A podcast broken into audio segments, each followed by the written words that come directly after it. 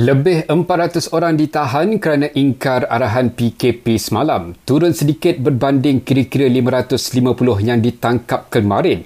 Walaupun menunjukkan penurunan Menteri Kanan Datuk Seri Ismail Sabri berkata, jumlah berkenaan masih lagi tinggi. Sementara itu, indeks jenayah di seluruh negara sepanjang PKP turun sebanyak 70%.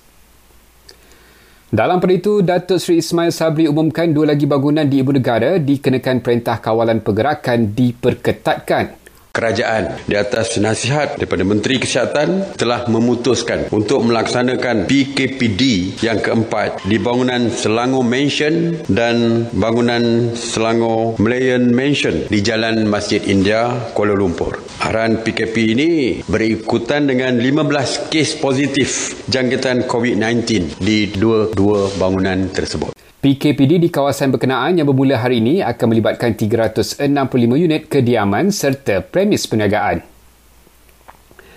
Elawan khas yang diumumkan dalam pakej ransangan ekonomi prihatin rakyat pada 27 Mac lalu bukan untuk semua 260,000 kaki tangan Kementerian Kesihatan.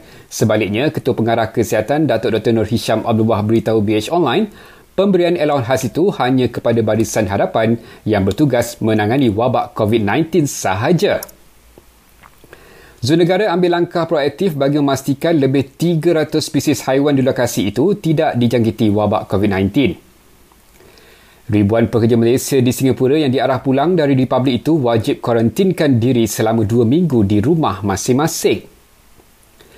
Kerajaan Perak tidak akan laksanakan bazar Ramadan sekiranya tempoh Perintah Kawalan Pergerakan dilanjutkan. Dan akhir sekali ini peringatan untuk anda, kerap cuci tangan, amalkan penjarakan sosial dan duduk di rumah.